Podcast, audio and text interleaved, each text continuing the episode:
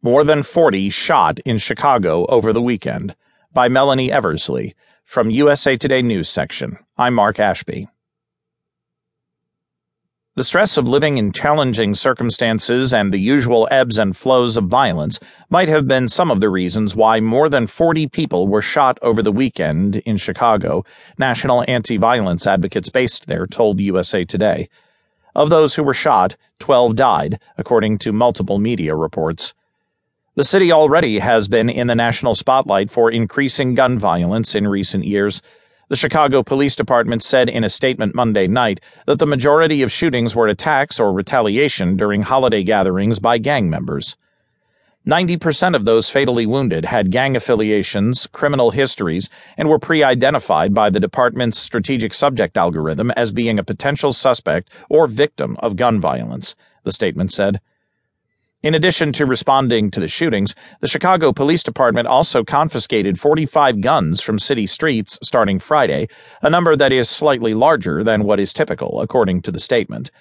The statistics join those that have been building up in recent years in the Midwestern city, which recently experienced its most violent month in more than 20 years. Chicago recorded 92 murders in August, its deadliest month since June 1993. The city has reported over 100 more murders this year than New York City and Los Angeles combined, according to the department's data.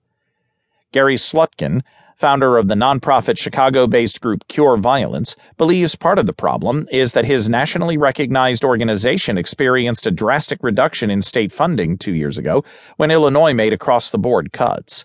His organization treats the gun violence epidemic as a public health crisis, he said. In doing that, it has been effective in employing people who have experienced gun violence to detect those in their communities who might be in danger of slipping into that life, and in mentoring them and pulling them back from the brink, Slutkin said. A lot of individuals and organizations are calling us, and we're trying to figure out now how to re engage in 2017 as fast as we can, Slutkin told USA Today. The state gave some temporary money that's lasting about a month. They won't have another budget until the summer. At its high point, the organization that launched in 2000 operated out of 18 districts, Slutkin said. That figure dropped to 14 when Illinois ran out of funds, and then down to one, he said.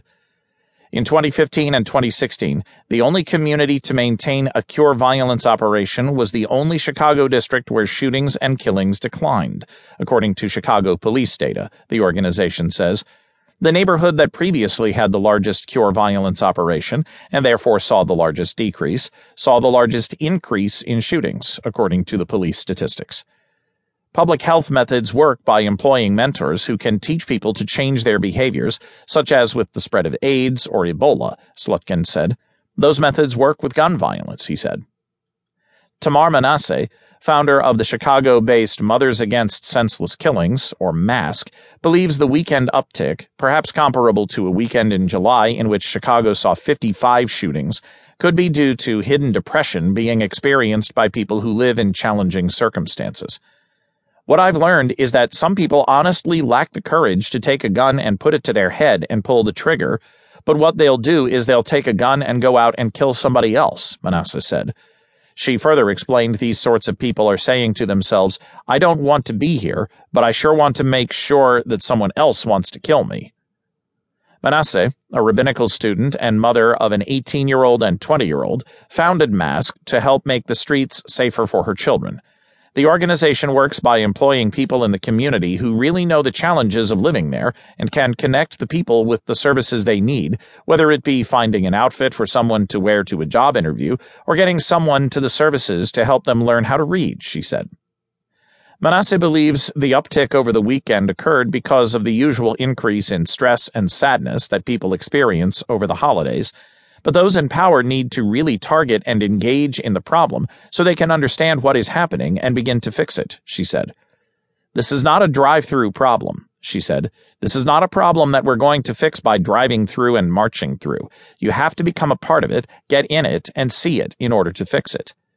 Regarding the violence over the holiday weekend, the police department said in its statement detectives are making progress in several incidents. So far, multiple people of interest are being questioned, and we are following up on some promising leads. The violence primarily occurred in areas with historical gang conflicts on the south and west side of Chicago.